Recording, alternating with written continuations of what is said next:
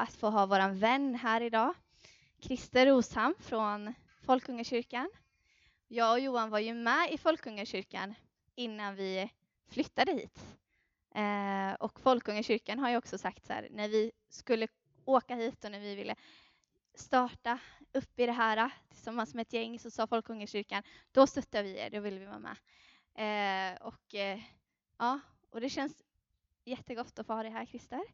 Eh, och det, det är väldigt härligt när man får liksom ha vänner och stå tillsammans. Så här. Det känns jättehärligt. Så känn dig välkommen. ja, och nu säger vi barnen. Eliza och Kristoffer eh, står där bak i hörnet och vinkar lite. Så följ efter dem alla barn, så blir det massor skoj där nere nu. Yes. Precis. Massor av skoj. Härligt. Får vi bara be för dig? Yes. Herre, tack för Christer. Tackar dig Herre för det som du har lagt på, på hans liv, Gud. Det du har lagt i hans hjärta och det du har lagt för idag, Herre, men också det du har lagt över honom och hans liv, Herre. Det du har gett honom, Herre. Och, ja, Gud, vi bara ber, Herre, att han ska få, eh, få vara ledd av dig, helige Ande. Tackar dig, Herre, för att vi vill ha det du vill ha, Herre. Det är det vi längtar efter. Så jag ber, Herre, om din ledning, Herre. Få se med dina ögon, Herre. Mm. Du ska få utrymme, Herre. I Jesu namn, Herre. Amen.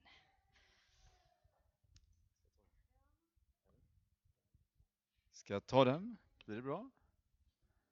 Så, tack för inbjudan att komma hit. Och det här är lite av en deal om man, om man sänder iväg människor som vi har gjort. Vi sände Johan och Nathalie, så måste vi följa upp och stötta. Så därför känns det fantastiskt att få vara här och följa. Jag var här i november senast. Eh, var det någon här som inte var här då? Kan du räcka upp en hand? Högre, så jag ser det. Fint. Så, välkomna hit säger jag då.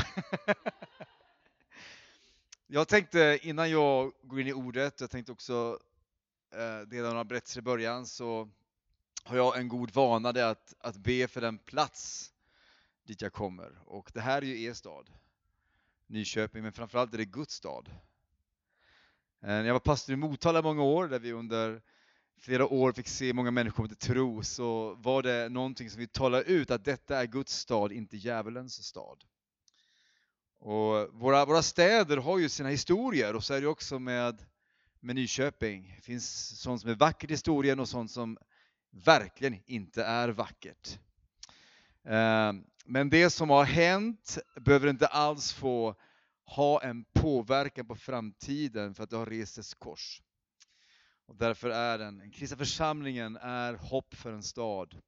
Så länge det finns eh, människor som följer Jesus så finns det hopp. Det finns hopp för varje liten plats. Hur mörkt det än verkar se ut så vet vi att ljuset lyser i mörkret, säger skriften. Och mörkret har inte övervunnit det. Så låt oss be och välsigna. Eh, jag kommer ta som runt i alla riktningar så att ingen människa undkommer det vi ber ut. Det är så, vi bara ber åt en riktning så är det bara vissa människor som bli välsignade. Så nu ber vi. Jesus, jag tackar dig för denna plats. Jag tackar dig för Nyköping. Och Herre, jag vill uttala din välsignelse, uttala ditt liv, Jesus Kristus, över denna stad, över denna bygd, Herre. Tackar dig för att det är en plats som du älskar. Och tackar dig för att du, Gud, vill människors frälsning. Det är vad ditt ord säger. Herre, du vill inte att någon ska gå förlorad. Herre, du har ingen glädje i en, en, en eh, orättfärdig människas död, utan du kom för att ge liv. Du kom för att bära allt av synd i din kropp upp på korset. Jag tackar dig för det, jag tackar för din uppståndelse Herre, som vi får fira nästa söndag Herre. Eh, jag tackar dig för denna dag. Jag ber att, att du heliga Ande ska ska måla upp för oss eh, detta drama. Du Jesus, du gick lidandes väg till korset för vår skull, för den här världens skull. Jesus, hoppet står till dig. Hoppet står inte till makthavare i den här världen, Herre. Det står till dig, Jesus. I Jesu namn. Amen. Amen. Jag har skyndat mig hit ifrån gudstjänst i vår kyrka. Det blev en längre gudstjänst och sen hade vi församlingsmöte och föreståndaren avvek från församlingsmötet. Det kändes ganska skönt faktiskt då att jag skulle få åka och, och förkunna Guds ord. Jag eh, ledde lovsång idag, hade ett härligt fantastiskt team och hon som predikade, hon hette Estelle. Estelle blev frälst den 1 juli 2020. Och idag var hon predikant. En predikant av Guds nåde. Eh, våra äldre i kyrkan, det är så att vi har, vi, har, vi har testat henne lite på lite olika eh, fronter. Hon fick börja med våra äldre och de sa du borde predika på torp. De fick sådana vibbar av, av klassisk helgelseförkunnelse. Eh, och en, en, klassisk god helgelseförkunnelse den, den betonar både, både lag och nåd. eh, och så fick hon predika för våra tonåringar och sen har hon varit på bibelskola Ibios och där var hon inte så van vid att hon får sådana här äh, come on, yes preach it. Så hon står där liksom eh, i sin eh, enkla uppenbarelse och predikar. Och detsamma var idag. Fantastiskt att få lyssna till henne och få sitta och titta där och veta att den här kvinnan kom till tro, hon var ivrig att bli döpt. Hon fick möta Jesus Kristus hemma. Hennes resa till tro började med att hon i sitt Youtube-flöde, hon är i ett fruktansvärt djupt mörker ska tilläggas. Hon har varit bunden av depression i åtta år. I samma ögonblick som hon blir frälst blir hon befriad av depression. Det här förvandlar hela den här familjen. Och, och idag då får se familjen sitta, stora syster som blev frälst på grund av Estelles omvändelse. Eh, Sinet och sen Sines man Jan som var en, en eh, ljum, a lukewarm, en ljummen kristen. Han omvände sig och både han och hustrun döptes. Och sen kort därefter så kom också styvpappa. Han sa till mig efter en gudstjänst så här, You gave me an offer I couldn't refuse. Alltså du fick ett sånt erbjudande, jag kunde inte stå emot detta. Och det är ju så, när Guds ande kommer kan en människa inte stå emot. Tillbaka till Stell här, så i sitt Youtube-flöde, desperat som hon är, så bara dyker det upp. Och alltså, hon hade inte sökt på någonting som hade med Bibel att göra, men där i flödet dyker det upp små, små bibelundervisningsklipp på fem minuter om jobb i Gamla Testamentet. Och hon identifierar sig med jobb. Och sen är det så, du klickar på en film där så får du massa andra förslag. Och då hamnar hon som får höra evangeliet om Jesus och får tro och omvänder sig. Och i samma ögonblick som hon eh, får sina synder förlåtna så blir hon också fri från denna depression. Så se henne stå och predika idag. Eh, vad fantastiskt. Det här jag nu delade som Estelle eh, är naturlig kristendom. Det är naturligt församlingsliv. Jag kommer idag att tala om att dela evangeliet. Framför er så står en evangelist och jag, eh, jag hamnar ständigt i situationer. Alltså jag, jag har ju inte massa ofrälsta vänner. Men jag möter massa människor som blir frälsta. Ehm, men jag vill uppmuntra dig, du som inte är evangelist, du har ett fantastiskt eh, en fantastisk bank av människor. Känner du en människa som, som inte känner Jesus så är du hopp för den människan. Det finns en mening, ett syfte till varför du fortfarande är kvar på jorden. Och det är för att du ska vara med och leda människor till Jesus. Jag vill ta med till en text i Johannes evangeliets första kapitel. Och här kastas vi in i, i sammanhanget med, med Johannes döparen. Johannes döparen som hade en väldigt kort verksamhetsperiod. Väldigt kort. Hans syfte var att visa på Messias, den, han som kommer efter. Uh, och Johannes hade ju, hade ju lärjungar som uh, rabbis hade på den tiden. Uh, och när han pekar på Jesus så lämnar de Johannes och börjar följa Jesus istället. Och det är ju så det ska vara. Så följ med mig till Johannes kapitel 1, vers 1. Eh, kapitel 1 och vers 35. Så ska jag läsa ett sammanhang här och sen så kommer jag beröra lite saker för att detta har i högsta grad med församling att göra och med, med dig och mig att göra som lärjungar till Jesus. Nästa dag stod Johannes där igen med två av sina lärjungar. När han såg Jesus komma gående sa han, se Guds lamm. De båda lärjungarna hörde vad han sa och följde efter Jesus. Jesus vände sig om och såg att de följde honom. Han frågade dem, vad söker ni? De svarade, Rabbi, det betyder lärare, var bor du? Han sa till dem, kom och se. De gick med honom och såg var han bodde och de stannade hos honom den dagen. Det var omkring tionde timmen. Andreas, Simon Petrus bror, var en av de två som hade hört vad Johannes sa och följt Jesus. Han fann först sin bror Simon och sa till honom Vi har funnit Messias. Det betyder Kristus den smorde. Och han förde honom till Jesus.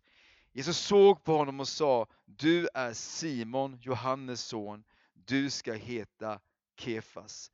Det betyder Petrus. När jag nu ska tala om att dela evangeliet, att vittna, eh, så har det inte till syfte att ge dig dåligt samvete. Ehm, egentligen är det här med att, att, att dela om Jesus väldigt enkelt. Det är för att det inte är du som ska göra någonting, utan det är han. Det här med evangelisation handlar helt och hållet om Guds närvaro. Under många år så var det här med evangelisation, det var krampfyllt för mig. Eh, och jag fanns i sammanhang där jag inte såg människor komma till tro. Men så blir det rörelse av den heliga Ande och saker och ting börjar hända och sen plötsligt så kommer människor till tro. Människor vill höra, människor blir berörda. När du ber för dem så blir de botade. Och på så sätt så är det en demonstration av, av Gudsrikets närvaro. Men det här med då att, att berätta goda nyheter, det är ju någonting som uppmanas i skriften. Evangelium är goda nyheter. Goda nyheter om en Gud som räddar. Jag har sjungit det. Hosianna, Gud, rädda, skynda till vår frälsning. Och någon menar att Jesus i Markus evangeliet ger uppmaningen att gå eh, 54 gånger. Wow! Det säger någonting om att det är angeläget att dela goda nyheter. Och sedan jag var en, en, en ung kristen i tonåren så har det varit en passion i mitt hjärta.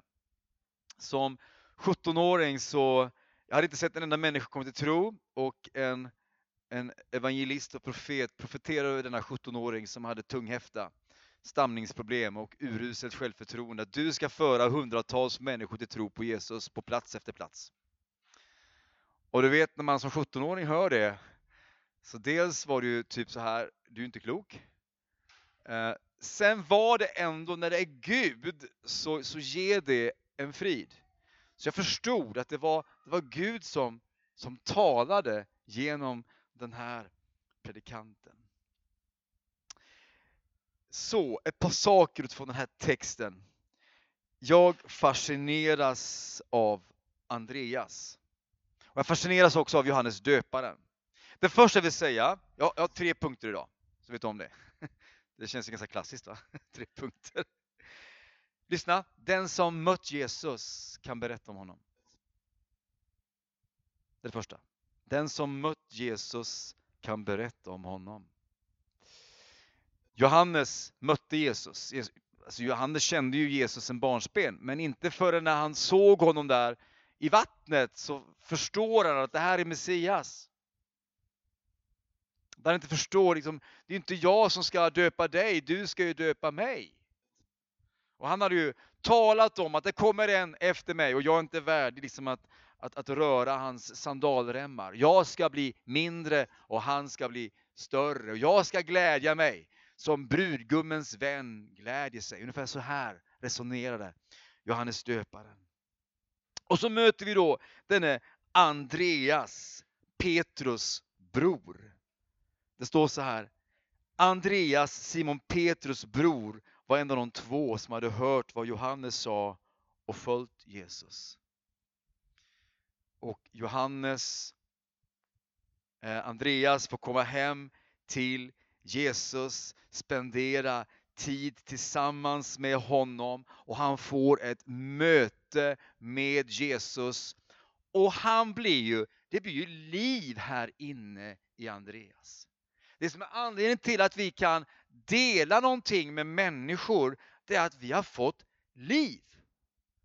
Liv i den helige Ande. Det är därför Jesus säger senare till sina lärjungar, det ni fått som gåva, ge som gåva.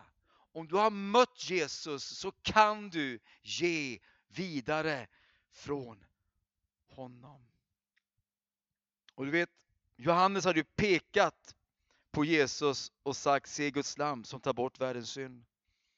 Och det står att de hörde vad han sa och de följde Jesus. Vi har en ganska ny lärjunge i vårt sammanhang. Han heter, han heter Simon. Förlåt, Samuel. Det är mycket namn. Samuel, han, eh, han hamnar på en, en nyårsfest i vår kyrka och då bestämde han sig för, jag vill gå den här alfakursen ni pratar om. Då var han precis nykristen. Han har fått möta Jesus, eh, jag kan inte dra hela hans story, men han har levt i ett väldigt eh, mörker, andligt sett och med droger. Bland annat har han varit shaman. Så han har sysslat med andlighet som inte är god. Det finns bara en god andlighet och det är helig ande. Men Samuel får ett radikalt möte med Jesus. Han blir frälst eh, i, i Heart som är ett sammanhang som möts i vår kyrka, Heart of Evangelism med Staxet och dem.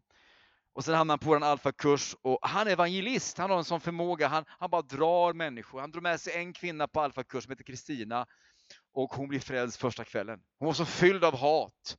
Och där i samtalsgruppen så tar hon emot förbön. Hon vill bli fri från hat. Det är väldigt bra. Det finns bara en som kan sätta människa fri från hat och det är Jesus. Det är bara Jesus som kan det. Men häromveckan då, Samuel. Vi hade en person kvar i alfakursen av dessa tolv som inte var frälst än och det var Amanda. Amanda hade kommit på alfakursen därför att en ny vän hade vittnat för henne om vad som hade hänt med henne. Det är bra. Den som har mött Jesus kan berätta om honom för andra. Så Carola som kom till tro i vår kyrka på en alfakurs för ett och ett halvt år sedan, hon tar med sig Amanda. Amanda som kommer för att göra ett studiebesök en måndagkväll. Hon hade inte tid att binda upp sig på måndagkvällar. Och jag tänkte, bara vi får be för dig så kommer du vilja fortsätta gå här. Och när hon kommer, Amanda, så tror hon inte att Jesus har existerat. Det är ganska få som liksom tänker så. Eh, men Amanda tänkte så. Eh, men det som händer under denna alfakväll, det är att hon på slutet tar emot förbön eh, i Jesu namn som hon alltså inte ens trodde det funnits. Det som hade hänt under alfakvällen är att hon får en tillit till att Jesus har funnits. Det är en bra start. Och hon återkommer måndagen därpå. Eh, hon har med sig sin lilla hund också, så jag har en hund som går alfakurs också. Han, han, han älskar kyrkan. Vet du. Han, han, han, eh, han springer alltid fram till dopgraven också. Så, se, det är ett tecken Amanda, det är ett tecken för dig. Eh, men hon, det börjar hända saker i processen med henne och ungefär mitten in i alfakursen här så blir hon övertygad om att han inte bara funnits utan att han också dog på korset. Och att han uppstod ifrån de döda. När du har kommit så pass långt, då finns det bara ett alternativ.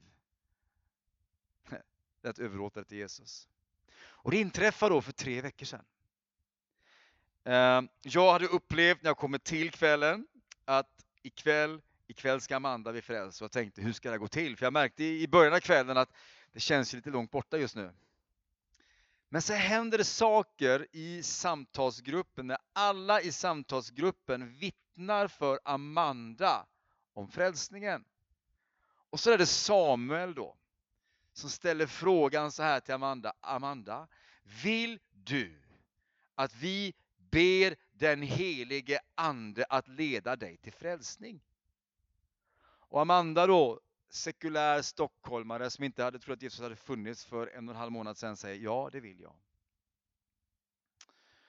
Och eh, förra helgen så hade vi helig andedag och eh, hon tar emot förbön. Hon är ivrig att få förbön för att få bli fylld av helig ande. Och förstod nu att hon hade blivit född på nytt av anden, levande jord, för att det var nytt liv i henne. Eh, man kunde se det i hennes ögon. Man ser det väldigt ofta i människors ögon när det är liv. Och hon ville ha mer av det här med helig ande. Hon förstod inte allt med treenigheten, men det gör ju inte så mycket. Det viktigaste är att du bara tar emot och får erfara att den heliga ande är verklig. Därför att den heliga ande för dig in i Faderns kärlek. Och den heliga ande gör att korsets verklighet blir på riktigt i en människas liv. Alltså kommer tron, står det i Romarbrevet 10 och 17. Alltså kommer tron av predikan och predikan i kraft av Kristi ord. Det som hade hänt under alfakursen, det våra alfakurser är kända för och det våra gudstjänster är kända för, är att vi tydligt predikar evangeliet om Jesus. Och det fick hon möta under alfakursen. Vi undvek inte ett enda ämne. inte en fråga. Sen kan man inte ha svar på allt. Men undvek ingen enda fråga. Och det som händer med Amanda är att när hon får höra evangeliet eh, av människor som är födda av den helige Ande, då skapar det liv. Och det var vad som hände med Amanda. Eller jag tänker på, på Lennart som var den övertygade ateisten som blev frälst. Han, han drev med mig när jag mötte honom och hustrun. De skulle ha äktenskapssamtal för hustrun ville gifta sig, hon ville inte leva sambo. Och han hängde ju på detta för att han tyckte att det var en bra kvinna att vara med. Och han hade inte på kartan att han, att han skulle bli kristen. Så alltid när vi hade våra äktenskapssamtal så vill jag alltid liksom komma in på ämnet för att liksom ställa mig mot väggen och göra mig svarslös. Och jag tänkte ju ofta så här, är det ens möjligt för Lennart att bli frälst? Eh, och det var ju möjligt. Därför att det finns ingenting som är omöjligt för Gud. Det finns ingen människa som är omöjlig att föras till frälsning. Därför att det är ett verk av den heliga Ande. Och jag tänker då ett antal, eller cirka sex månader efter vi hade de här äh, första samtalen kring äktenskap så händer det saker i Lennart. Han hamnar på gudstjänst och börjar gråta. Och han undrar vad är det som händer med mig? Och så går det ytterligare några veckor och sen så träffas vi på ett fik och så säger han högt där på kaféet i Borås där de bodde. Så säger han så här, Christer, jag tror på det här. Jag tror på det här. Jag tror, alltså han, han köpte hela paketet. Han bara svalde allt. Jag tror. Vad hade hänt? Jo, den helige ande hade gjort honom levande inombords. Och det som hände med honom, det var då att han började precis som de andra berättade om här, började berätta för andra människor. Hur kunde han berätta? Jo, han hade fått möta Jesus. Och den helige Ande hade gjort honom levande. Vad vi ser som är viktigt, och det är så här att vi ska bevaras i vår första kärlek. Eh, munnen talar vad hjärtat är fullt av. Och när vi lever nära Jesus så bubblar det av Jesus. Det bubblar av Jesus även om vi varit frälst i 50 år. Jag har varit frälst i 36 år. Men det fortsätter att bubbla av Jesus om mitt liv är Jesus centrerat. Om mitt hjärta verkligen är hängivet honom. Om det är, om det är han som får fylla mitt hjärta. Då kommer människor att känna av det. Människor kommer att se det. Jag har ju läst en del teologi och jag plöjer ibland tråkiga teologiska böcker. Men vet, det är inte det som ger mig passionen, utan det är Jesus. Mötet med honom. Han har gjort mig levande. Och du min vän, du som är en del av den här gemenskapen, eller eh, du kanske inte har blivit det än, då ska du bli det. Du är bemyndigad, om du tror på Jesus Kristus, om du har satt din tillit till honom och du andas, det innebär att du lever, då är du bemyndigad att komma med Guds rike till människor. Wow, du är det. Det andra utifrån den här, tillbaka in i Johannes berättelsen då, med Andreas. Han kunde vittna därför att han hade mött Jesus och han kunde heller inte hålla tyst. Det är ett tecken till. Den som mött Jesus kan inte hålla tyst. Tillbaka in i berättelsen, Johannes 1. Han fann först sin bror Simon och sa till honom, vi har funnit Messias. Det betyder Kristus, den smorde. Och det innebär ju att om man verkligen har drabbats så kan man inte hålla tyst. Vi håller inte tyst om goda nyheter, eller hur? Om du skulle hitta olja på din tomt, ja, du kanske inte skulle säga det till, till alla med en gång, men du skulle vara väldigt glad över att du har det och du, du skulle gärna vilja använda den oljan. Det vore ett väldigt dåligt exempel. Chansen för olja i Nyköping är ju inte så stor, det var ett riktigt mirakel. Men Gud är miraklernas Gud. Man kan inte hålla tyst om goda nyheter, det går inte. Det är någonting som inte stämmer. I Johannes 1 så står det så här. Så har kärleken nått sitt mål hos oss. Att vi har frimodighet på domens dag. För sådan han är, sådan är också vi i den här världen. Det finns ingen rädsla i kärleken, utan den fullkomliga kärleken driver ut rädslan, för rädsla samman samma med straff. Den som är rädd är inte fullkomnad i kärleken. Att ha mött Jesus, det gör dig fullkomnad i kärleken. Att dela vittnesbördet, det handlar inte om att du ska prestera någonting. Nu ska du visa upp att du är en god kristen, jag ska ta del i församlingens evangelisationssatsningar. Det är inte det jag talar om. Utan jag talar om ett liv som flödar utifrån ett hjärta som har blivit berört av Gud. Där Guds helige Ande har sin boning. Det är att vara fullkomnad i kärleken. Att vara kristen, det är att ha sin identitet i att jag är ett Guds barn. Eller hur? Jag tänker på när Jesus döps av Johannes och Faderns röst som uttalas över honom. Det här är så viktigt. Då Fadern säger, detta är min älskade son, i honom har jag min glädje. Och Det är utifrån detta, jag som kristen, att jag delar vittnesbördet om honom, det att jag är älskad av himmelens Gud. Och att himmelens Gud har sin glädje i mig. Det är det här människor behöver höra. Precis när jag gick upp här så fick jag ett messengermeddelande. Vi, vi, vi startade tolkning till ukrainska i, våra gudstjänst, i vår gudstjänst idag. Vi hade språkcafé i tisdags med 22 ukrainare. Och vi vill inte bara ha språkcafé, språkcafé. alltså de här människorna ska ju möta Jesus. De ska bli lärjungar och en av dem, Ivanna, 22 år, kommer från Liv. Mormor och morfar pingstvänner, men inte hon. Så kommer på gudstjänst idag och det var, det var bra. det var väldigt bra och så fick hon höra en fantastisk predikan och så ställde jag bara frågan så här, du, vad, vad tyckte du om gudstjänsten idag? Jag gillade det.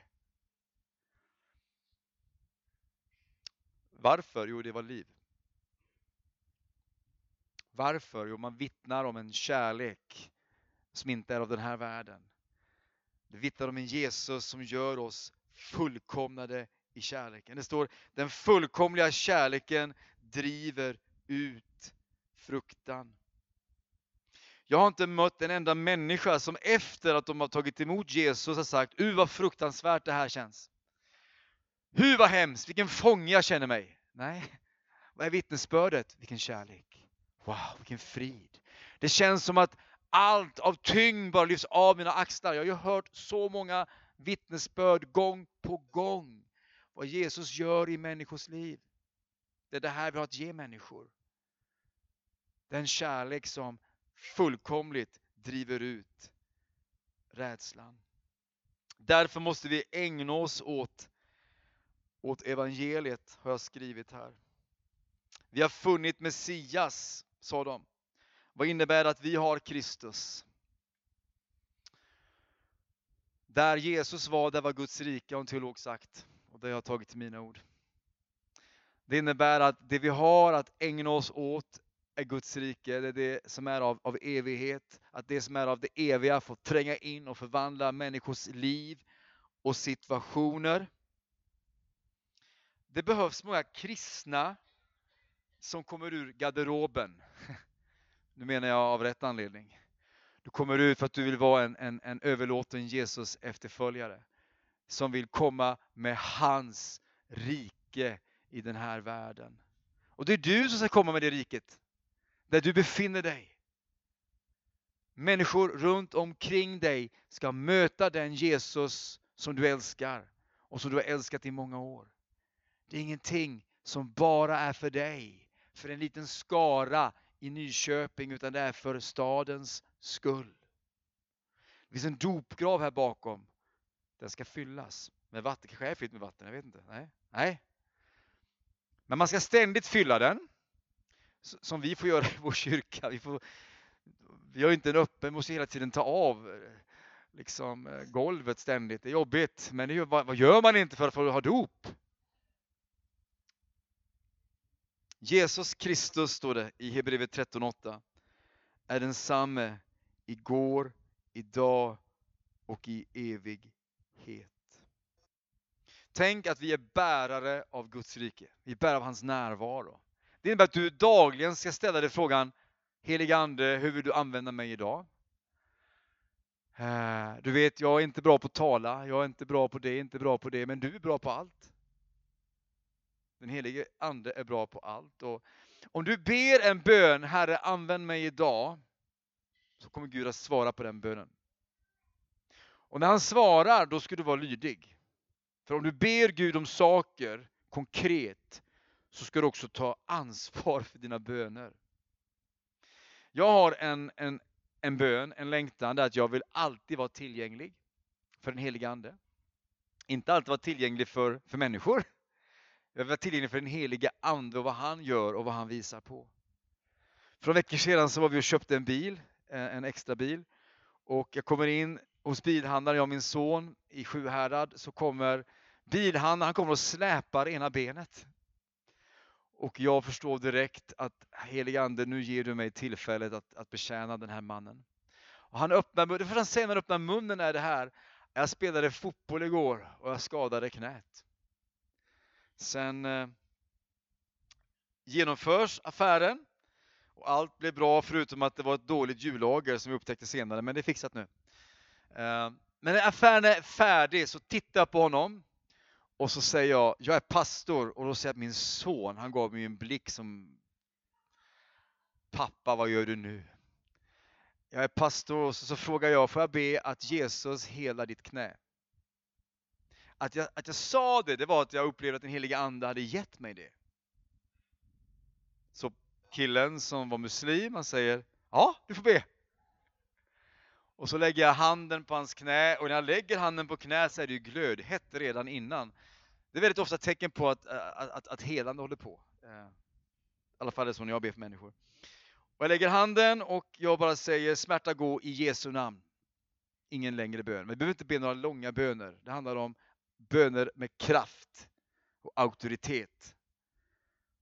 Och så tittar jag på honom och säger, du testar nu ditt knä. Och han testar vet du, och all smärta är borta. Och då de säger så här, men, men jag är ju muslim, sa han så här. Jag tror på Gud, så här. jag tror jättemycket på Gud. Och, och jag bara, ja, så frågade han, vad, vad, vad, är, vad är du med i för någon kyrka? Så får jag förklara. Så berättar jag att du, det finns en sån kyrka, inte alls långt härifrån. Sen när vi går ut där så sitter ett gäng andra av, av de som äger den här bilfirman. Och det första han säger när han kommer ut och säger så här, han är pastor i en kyrka. Han bad för mitt knä och mitt knä är bra. Det här delar ju inte jag bara för att jag vill berätta för er vilken förträfflig pastor jag är. Utan därför att det handlar om hans rike. Du vet, det här miraklet var ett tecken på Guds rikes närvaro och den här muslimen fick smaka och se att Herren är god. En sista punkt. Den som mött Jesus leder andra till honom. Och han förde honom till Jesus, står det om Andreas. Han förde sin bror till Jesus. Och Jesus såg på honom och sa, du är Simon, Johannes son. Du ska heta Kefas. Det betyder Kristus. Vår uppgift, det är precis som Johannes döparen, att, att bara peka på Jesus. Vägleda människor. Och det var också vad Andreas gör här med sin bror Petrus. Och det var ju väldigt viktigt att Andreas förde Petrus eller Simon till Jesus, eller hur? För vad är det Jesus, vad sa Jesus omedelbart om denne Simon när han kommer? Han säger, du ska heta Kefas. Du ska heta klippa. Det, det Jesus såg i honom, han såg ju inte potentialen i sig själv. Men Jesus såg potentialen. Och det finns många, många i Nyköping som ännu inte känner Jesus, men som han har fantastiska planer för. Och du, du, du får vara med och leda människor till Jesus. Ibland kan det bli så här när man hör en evangelistisk predikan. Ja, men vi ska göra så mycket mer Kristi. Vi ska inte bara vittna. Ja, vi ska göra massa saker. Vi ska göra framförallt en sak. Vi ska göra människor till lärjungar. Och om vi ska kunna göra människor till lärjungar måste vi dela evangeliet med dem. Och vi måste leda dem till Kristus. Vi berättar en berättelse till. Jag ska snart landa min predikan här. Eh, Filip är en man som går i vår kyrka. Förra helgen så talade han ut på heligandedagen att jag har inga murar kvar mot Jesus. Wow. Hans hustru drog med honom till kyrkan därför att hon längtade efter Gud och han, en väldigt fin man, han följde med sin fru till kyrkan. Man var inte ett dugg intresserad. Men problemet är ju, när han kommer in i den här miljön så börjar han ju marineras i Guds närvaro. Och får vara med, han får se saker, han får vara med om saker. Och sen är det så här att, att, att Filip, han, han har en dröm en natt som han delar med hustrun och det är att jag vägleder honom. Han, han drömmer att Krister i kyrkan vägleder mig. Vad, vad tror du den här drömmen innebär? Ja, du måste kontakta Christer. Så börjar jag och Filip träffas. Vi börjar ta långa promenader. Vi samtalar om livet och allt möjligt och sen så glider vi in på mer och mer av tro. Vi börjar ses både han och hustrun och jag. Vi, vi ber tillsammans och så börjar de på alfakurs. Och där bestämmer sig Larissa för att jag vill gå fullt ut med Jesus. Hon döps fjärde advent och bjuder in alla sina vänner. Och de kommer. Och de tyckte det var så häftigt med kyrkan och de tyckte det var så bra predikan. Det är intressant. Sekulära människor som tycker predikan är bra. Tecken på att Guds ande verkar i den här tiden. Vad har hänt med Filip? Jo, han har blivit marinerad i Guds närvaro. Han har blivit marinerad av den kärlek som flödar från den heliga Ande genom människor som följer Jesus. Det, det, det blir ju skillnad när människor följer Jesus. Det blir skillnad i människors liv på riktigt. Det blir äkta kärlek, det blir barmhärtighet, det blir godhet. Det är ju det här som ska följa. När det är på riktigt. När det är ett verk av den helige Ande i en människa, i en församling. Och detta fick han erfara. Jag tänker på vad Jesus säger i Lukas 14, han säger så här. Vi kastas in i en, i en, en liknelse om, om eh, den himmelska måltiden och det var människor som var inbjudna som inte ville komma. De hade alla, alla möjliga anledningar till att inte komma och då, då, då står det så här att Gå ut på vägar och stigar och se till att människor kommer in så att mitt hus blir fullt. Det är på Guds hjärta. Så att mitt hus blir fullt. Vi hade två medlemmar som för första gången var i vår kyrka idag, sedan pandemin. Det är över två år sedan. Och var chockade när de kom. Vi känner inte igen folk. Det är nästan 50% nya människor. Och det är ett gott tecken, eller hur?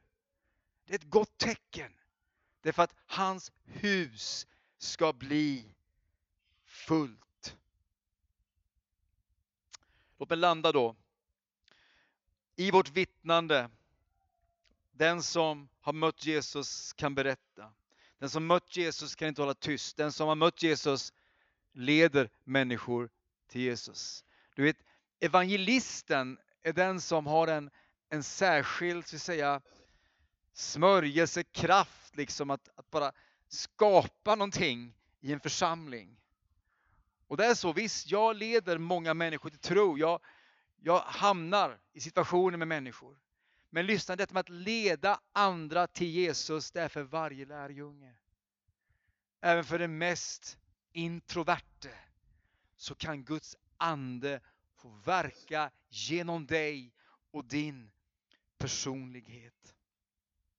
Lyssna, det är den helige Ande som ger övertygelsen.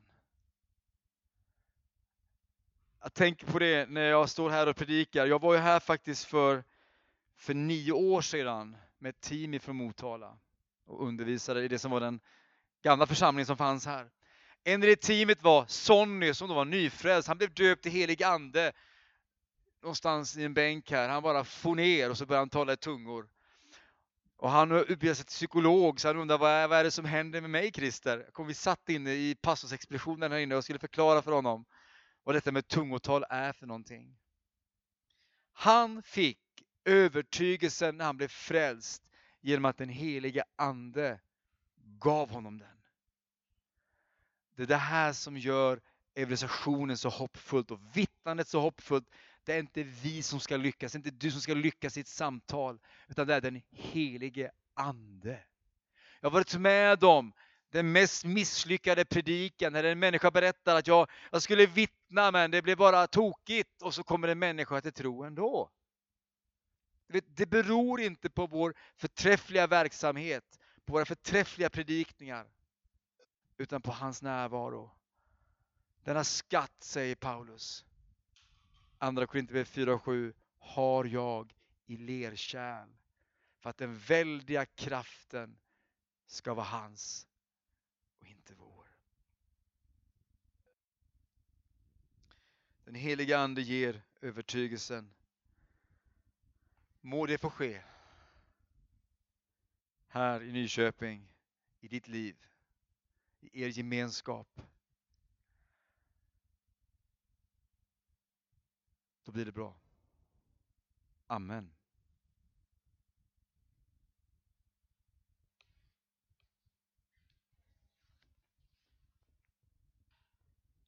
Yes. Lovsångarna kan